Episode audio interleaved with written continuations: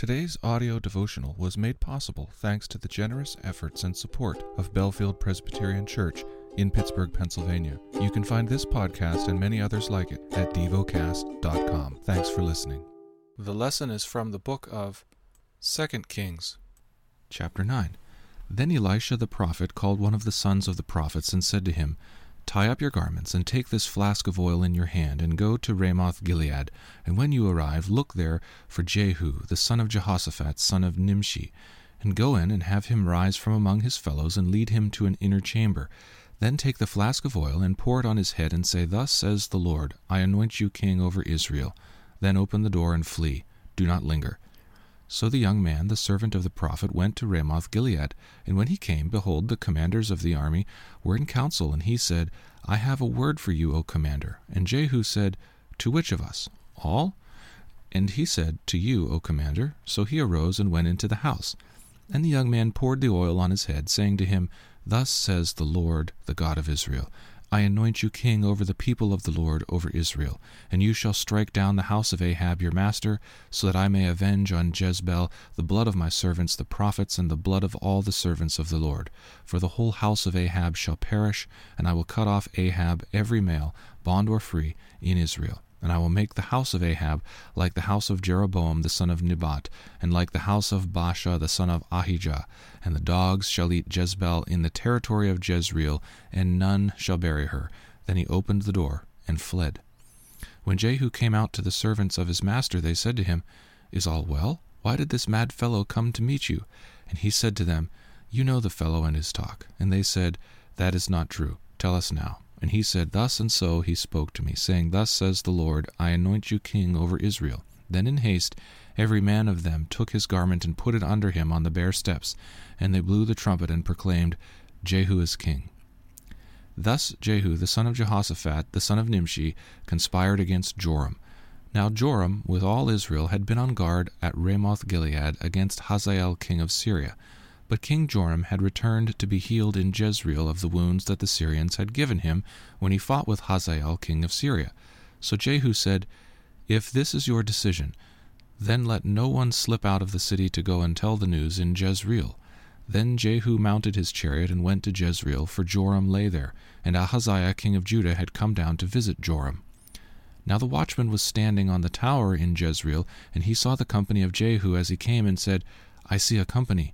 And Joram said, Take a horseman and send to meet them, and let him say, Is it peace? So a man on horseback went to meet him, and said, Thus says the king, Is it peace? And Jehu said, What do you have to do with peace? Turn around and ride behind me.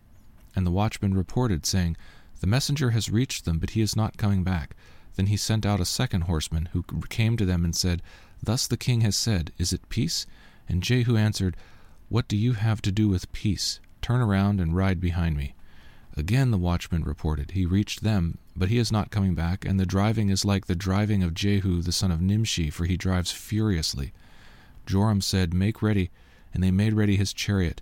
Then Joram king of Israel and Ahaziah king of Judah set out each in his chariot, and went to meet Jehu, and met him at the property of Naboth the Jezreelite.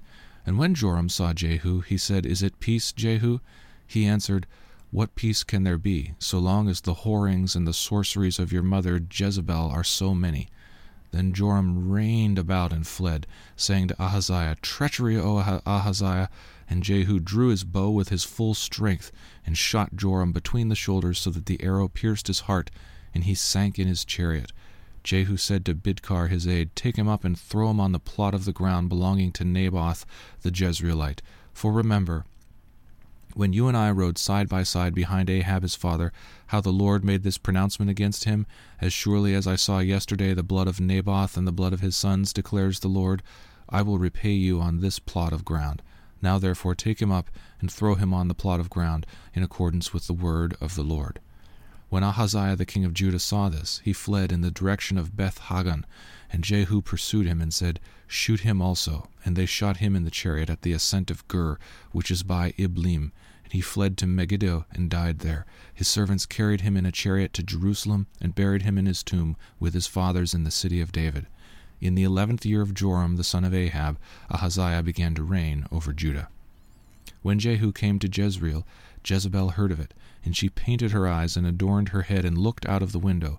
And as Jehu entered the gate, she said, Is it peace, you Zimri, murderer of your master? And he lifted up his face to the window and said, Who is on my side? Who? Two or three eunuchs looked out at him. He said, Throw her down. So they threw her down, and some of her blood splattered on the wall and on the horses, and they trampled on her.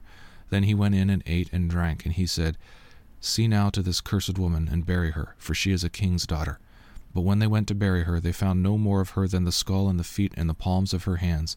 When they came back and told him, he said, This is the word of the Lord which he spoke by his servant Elijah the Tishbite.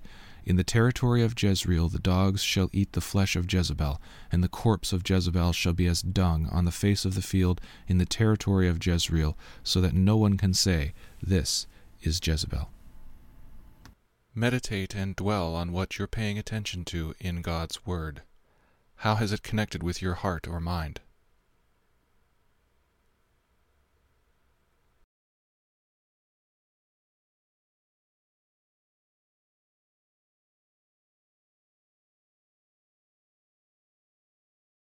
Pray to God freely about what has moved you today. Turn your thoughts to Him and enjoy His presence. We offer the following as prayer topic suggestions for married couples for those suffering from grief.